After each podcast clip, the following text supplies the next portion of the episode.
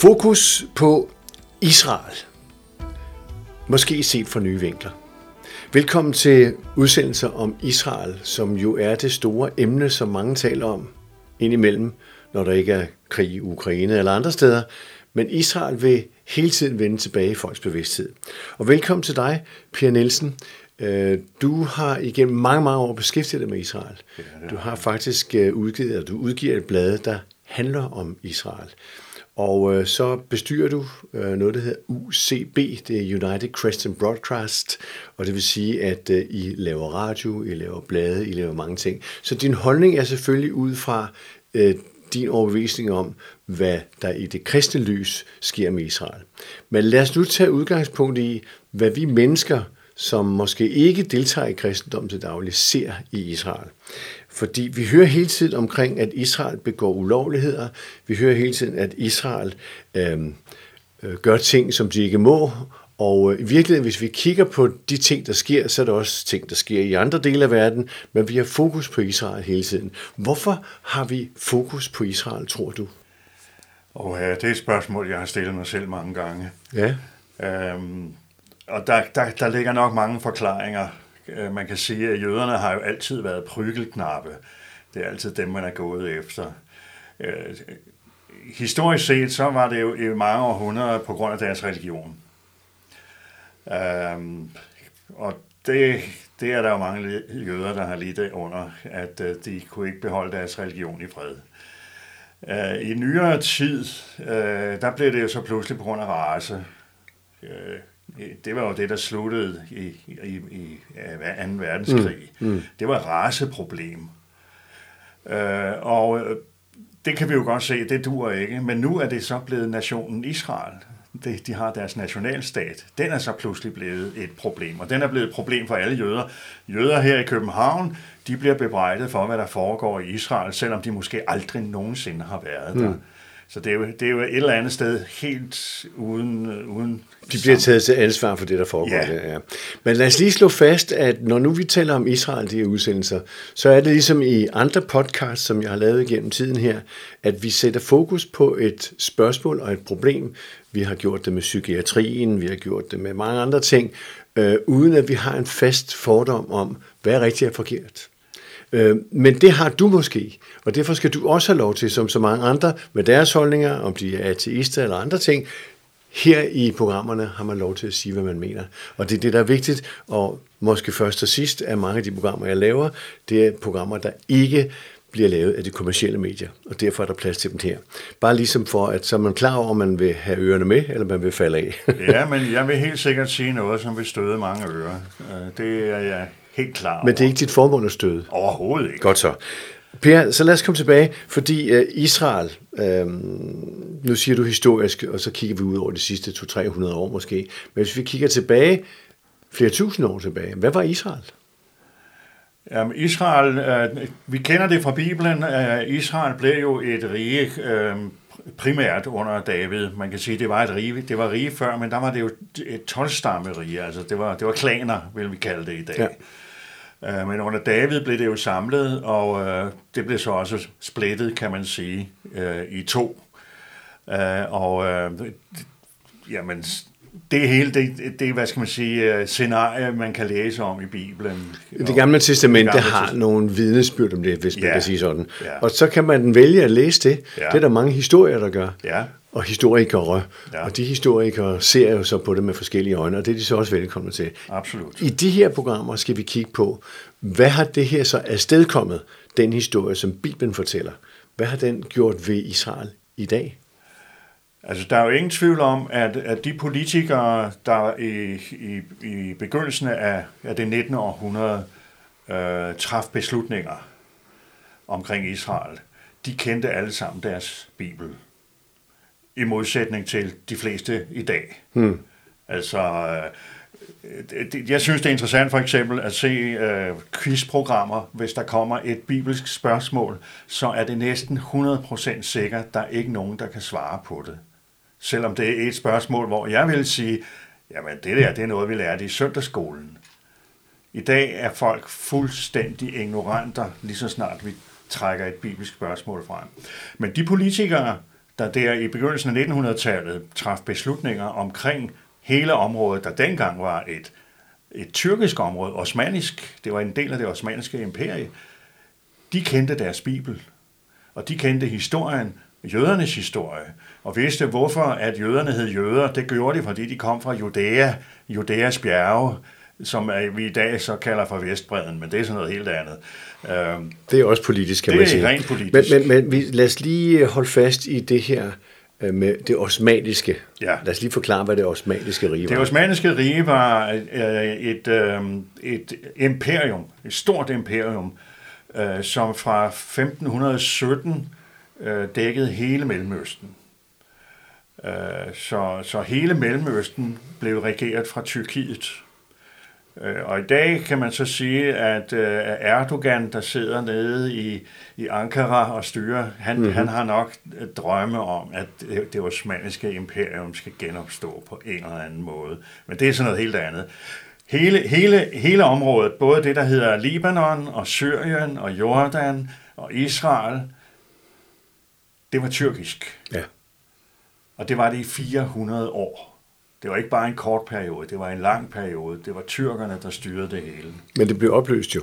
Det blev opløst i, på grund af Første Verdenskrig. Der, der valgte tyrkerne forkert side, og, øh, og det kom de så til at bøde for. Hele det osmaniske imperium blev opløst i 1919. Øh, og, øh, og, og det var så en af de ting, som i, i fredskonferencen, man havde efter Første Verdenskrig, øh, der, der, delte, der sagde man, hele det osmaniske problem, det må vi behandle for sig selv. Fordi det var jo et kæmpe område, øh, og på det tidspunkt var der jo en, øh, en stærk øh, bevægelse, politisk bevægelse, at folkene skulle have selvbestemmelsesret.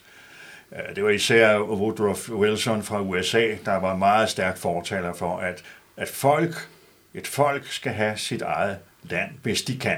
Og ikke være en koloni. Og ikke være kolonier, nej. nej. Øhm, og, øhm, og det blev, blev så besluttet i 1920 under en konference, der blev holdt i Italien, i Sanremo, øh, som øh, gav øh, Frankrig mandat til at oprette to stater den ene skulle være Libanon, som blev en, en fortrinsvis kristen arabisk stat, og den anden skulle være Syrien, så blev en fortrinsvis muslimsk arabisk stat. Og så fik øh, Storbritannien det mandat, at de skulle tage sig af Palæstina. Og det de skulle var at, at oprette et jødisk nationalhjem, eller et nationalhjem for jøderne, sådan stod det udtrykt. Øhm, I virkeligheden stod der i, i beslutningerne fra Sanremo, at de skulle genoprette det jødiske nationalhjem. Altså det er en interessant øh, altså understregning. De skulle genoprette. Så de havde kigget de tilbage havde kigget i, med, i det gamle testamente? I det gamle testamente okay. og vidste, der havde ligget et jødisk mm-hmm. land der igennem århundreder. Øhm, så gjorde britterne det, at de delte området op øh, i to dele. Øh, 70 procent gik til et, om, et land, der så skulle hedde Transjordanien, for det var på den anden side af Jordanfloden. Øh, og så Palæstina. Og øh, der er mange, der mener, at det er FN, der har besluttet, at øh, Israel skulle have landet. Det passer ikke. Det taler man jo om stadigvæk. Ja, man siger, man siger i 47 FN's delingsplan, hvor at det skulle deles op i arabiske og jødiske områder, som sådan skulle ligge lidt spredt imellem hinanden. Jeg ved ikke, hvordan man har forestillet sig, at det skulle fungere, men altså, det, sådan, det var sådan små klatter, hist og pist. Og så skulle Jerusalem øh, under international kontrol. Øh, man havde sikkert forestillet sig, at det skulle være FN. Øh, jeg ved, at paven har drømt om, at det var ham, der skulle sidde der, men det er noget helt andet. Øh, og Israel, eller jøderne, ja, Israel eksisterede jo ikke på det tidspunkt, så jøderne sagde, jamen det er bare i orden, det er ikke det, vi har drømt om, men øh, lad os dog gøre det. Og araberne sagde, nej, det vil vi overhovedet ikke være med til. Og så startede det en krig. Og i princippet er den der stadigvæk. Jo. Ja. Der er jo ikke lavet nogen fredsaftale med Syrien, der er ikke lavet nogen fredsaftale med Libanon, der er lavet fredsaftale med Jordan og Ægypten. Mm. Mm. Men de andre, de, i princippet er de stadigvæk i krig med Israel. Der er ikke, der er ikke der er nogen, aldrig sluttet fred. Der er aldrig sluttet Nej. fred der. Lad, lad os lige gå tilbage til 1917. Ja. med den her øh, for mange berømte øh, Balfour-aftale. Ja. Hvad går den ud på? Altså, Lord Balfour, han var jo den engelske udenrigsminister. Og på, på det tidspunkt var England jo et kæmpe imperium. I 1917, der var det rigtigt, at solen gik aldrig ned over det engelske imperium. Hmm. Altså, de var overalt. Og de var Det, det er i navnet Storbritannien. Storbritannien Ja. netop. Uh, han skriver et brev, og det er meget interessant, når man ser brevet, så er det skrevet på et stykke blank papir. Der er ikke noget brevhoved, og der er ikke noget stempel eller noget. Det er et helt hvidt, altså gult, eller hvad det nu har været farve dengang. Og uh, der skriver han til en, uh, en mand i, uh, i London, der hed Lord Rothschild. Og han var sandsynligvis verdens rigeste mand på det tidspunkt. Og øh, jeg har gået og funderet over, hvorfor skriver han sådan et brev? Fordi når man læser brevet, så er der jo egentlig ikke meget indhold i det. Det er nogle hensigtserklæringer. Altså, det, det er ikke nogen beslutninger. Så det det er ikke noget lovgrundlag. Intet som helst. Nej. Det er sådan noget, han skriver, at, at hans majestats regering vil, vil se med stor velvilje på øh, af oprettelsen af et, et jødisk nationalhjem. Øh, og, og sådan, altså, det er sådan nogle floppy hen, vendinger, mm. som, som egentlig ikke er Så du kan ikke bruge det. Ikke spor. Nej. Ikke spor. Så lad os slå det fast. Det kan ikke bruges. Nej, det kan det ikke. Men der kom en fødselsattest alligevel i 1920. Ja, det gjorde der. Baseret lidt på de her udtalelser. Jamen det gjorde der, fordi da, da man så nedsatte denne øh, gruppe, der skulle finde ud af, hvad gør vi med Tyrkiets, øh, eller osmanernes områder mm-hmm. i hele Mellemøsten, der tog man faktisk øh, ordlyden fra det her brev og skruede den lidt op, fordi man, man skrev ikke i, i den øh, aftale, at man skulle oprette. Man skrev, at vi skal genoprette hmm. et jødisk nationalhjem i Palæstina, og vi vil opfordre alle jøder til tæt bosættelse i hele landet. Det står der. Og så øh, fik Storbritannien fik så mandat. Altså man, man oprettede noget, som man ikke kendte før, som egentlig heller aldrig har lavet siden. Man, man gav nogle nationer mandat til at få disse lande, som man nu ville oprette, øh, op i et niveau, hvor de kunne være selvstændige. Altså man vurderede, de kan ikke selv, vi skal hjælpe dem på vej, øh, og det gør vi så ved at give et land mandatet til at få dem op på et niveau, hvor at øh, regeringsførelse mm. og økonomi og øh, infrastruktur, Altså et alt- humanistisk samfund, hvor tingene fungerer. hvor alt fungerer. Ja. Frankrig fik så et andet mandat, og det var to lande, det var så Libanon og Syrien. Øh, Og hvis vi kigger på dem i dag, så må man jo sige, det er to fejlslagende stater. Der er ingen af de to lande, der fungerer. Libanon er bankerot. Der er brød er steget øh, 10-20 gange, og folk er lykkelige, hvis der overhovedet er brød. Hmm. Hmm. Og de tjener ingen penge, og de kan ikke få dagen og vejen til at hænge sammen, og regeringen kan ikke betale sine forpligtelser, og man lader det bare være, for man ved egentlig ikke, hvad man skal gøre ved det. Syrien, de har været i borgerkrig i øh, 10 år, sådan noget lignende, og øh, store dele af Damaskus er jo fuldstændig bombet sønder og sammen. Mm. Det er en fejlslagen stat. Så, sådan en helt privat bemærkning for dig. Ja. Har du en fornemmelse af, hvorfor man ikke taler om de to landes problemer? Set i lyset af, at man Jamen, hele der, tiden... der, der er jo to, der er flere ting i det.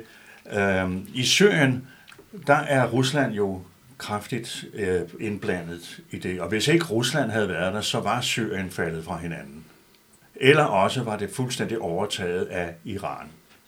For russerne og iranerne er der i stor stil, og det er dem, der holder tingene kørende. Syrien er kollapset. Men fordi øh, at der er så mange russiske soldater og så mange iranske øh, gardister i, i landet, så er der stadigvæk noget, der kører. Så de holder i, i virkeligheden, altså deres militærapparat holder landet kørende. I Libanon, der har vi jo en, en terrorgruppe, Hezbollah, og de sidder med i regeringen, og de holder i virkeligheden staten kørende. Men de holder den kun kørende, fordi at Iran pumper penge ind i dem og våben. Og, og, og Hezbollah sidder med 150.000 raketter, som alle er rettet imod Israel. Så det er en, en ubehagelig nabo at have deroppe i nordsiden af Israel. Men de oplysninger får vi jo ikke så meget i dagligdagen. Hvorfor tror du det? Ja, det kan man godt stille spørgsmål ved. Hvorfor får vi ikke det? Fordi det hele det kunne brænde sammen hvornår som helst i det område. Og det leder mig selvfølgelig hen på at tale om FN lige om lidt, men, men før FN var der jo faktisk i Sanremo en en national øh, samling af en række lande, der ja, besluttede det var. Folkeforbundet, det, det var forløberen for, for FN, mm-hmm. og at de, be, de ratificerede den øh, beslutning, man havde truffet i Sanremo i 1920. I 1922 ratificerede de den. Og der ændrede den status fra. I Sanremo blev, blev det der lidt floppy, som øh, Lord Balfour havde skrevet, det blev mm-hmm. til en politisk beslutning. Så det, der blev skrevet oprindeligt uden stempel og uden nogen ja. ting, det blev taget op og blev verificeret og anerkendt. I 1922 blev det faktisk til international lov. Så derfor, når nogen siger, at Israel bryder international lov ved at være øh, til stede på Vestbreden, så må man sige, at det passer ikke. De overholder international lov, for det står i, i det dokumenter i 1922, som Folkeforbundet besluttede, og som ifølge paragraf 80 i FN-traktaten har fuld gyldighed stadigvæk. Og det er sikkert klogt, at det stadigvæk har gyldighed, for hvis det ikke havde gyldighed, så ville der ikke være noget juridisk grundlag for Libanon, for Syrien, for Jordan, og for den sags skyld for, at Svalbard tilhører Norge. Så øh, der er en masse af ting, som man vil sige, lad, lad nu være med at pille ved det, for så falder der en hel masse fra hinanden.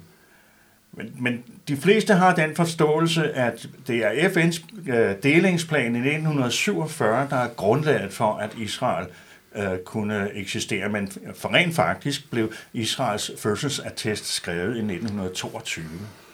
Ja, og, og, og dermed kan vi så sige, at, at der ligger lovgrundlaget, som ja. vi måske burde tale lidt mere om i dag. Der ligger det internationale lov for, at Israel har retten til det ja. land. Men så kom krigen. kan man sige, ja. 2. verdenskrig. Fordi der skete jo noget helt, helt andet i hele verden lige pludselig. Ja, ja. Der jo afsted kommer, der også kom senere et, et FN. Ja. Men, men hvad var det, der skete? Der skete vel en jødeforfølgelse, men hvorfor kom den? Jamen, den kom på grund af den øh, racistiske, eller den nazistiske raceteori, som vi i øvrigt også havde taget fuldt til os i Danmark. Altså, øh, folk blev jo målt hovedet, øh, hvor bred er, er, hvor langt er der imellem øjnene, og hvor bred er din pande, og hvor langt er der fra næsen og op til toppen og ned til bunden og så videre af, af dit ansigt. Og øh, man havde en hel masse raceteorier, som man, som man faktisk kørte efter, også i Danmark i 30'erne. Det, det taler vi helst ikke om, fordi det er jo lidt flot. Men sådan gjorde vi. Og derfor havde nazisterne, det, sådan var hele Europa, vil jeg sige. Det er jo ikke kun Danmark, det var hele Europa. Og derfor havde den nazistiske ideologi egentlig ret lette vilkår, fordi folk sagde, nå ja, men det passer jo over øh, helt fint med den videnskabelige viden, vi har. Men det var overhovedet ikke videnskabeligt, det var en pseudovidenskab.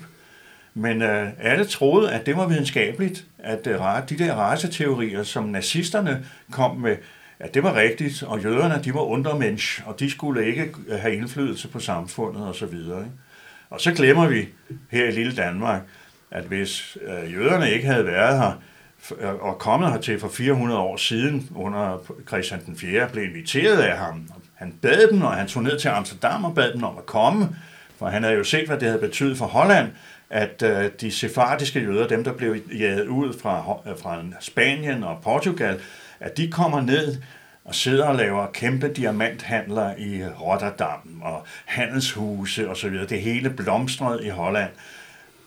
Og så tænkte Christian den 4. Dem skal... Han manglede ikke penge på det tidspunkt. Mm. Det var først senere, han havde formøblet det hele. øhm, men han tænkte, dem skal jeg have op, fordi de er dygtige mennesker. Øh, så han fik, fik, fik jøderne til Danmark for 400 år siden. Og øh, der var en, en, en øh, direktør i øh, et Gyldendals forlag, der engang udtalte, øh, hvis jøderne ikke var kommet, så ville danskerne stadigvæk være nogle forarmede bondeknolde, der stod ude på marken. Ikke? Så der havde han, han havde ikke skarpt blik for, hvad det havde betydet, øh, at jøderne kom. Øh, og for øvrigt, har det også betydet noget for Norge. Norge havde jo, da de blev selvstændige, havde de en, en grundlov, der forbød jøder i landet.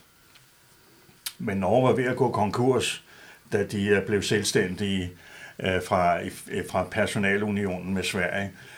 Og hvad gjorde så regeringen? De hentede to danske jøder til Norge. Hmm. Den ene, det var Hirschsprung, tobaksfabrikanten, og den anden kan jeg ikke huske, hvem var. Men øh, det var to danske jøder, som kom til Norge og genoprettede den norske økonomi. Så øh, vi heroppe i Skandinavien, vi har haft stor glæde af at have jøderne på, på besøg.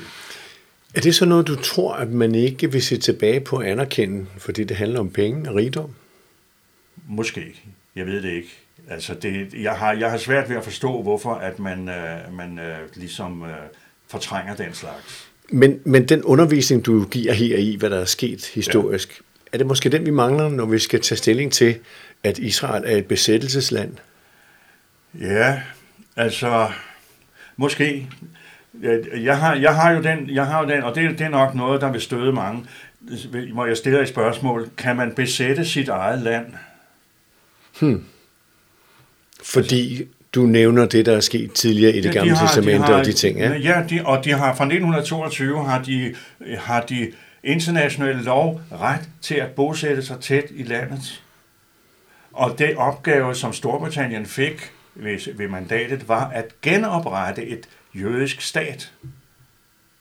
Der står ikke stat, der står et jødisk nationalhjem, men hvad er et nationalhjem? Det er en stat. Og i mange år søgte så jøder fra hele verden jo netop til Israel. Det havde de, og det havde de jo gjort i lang tid før. Ja.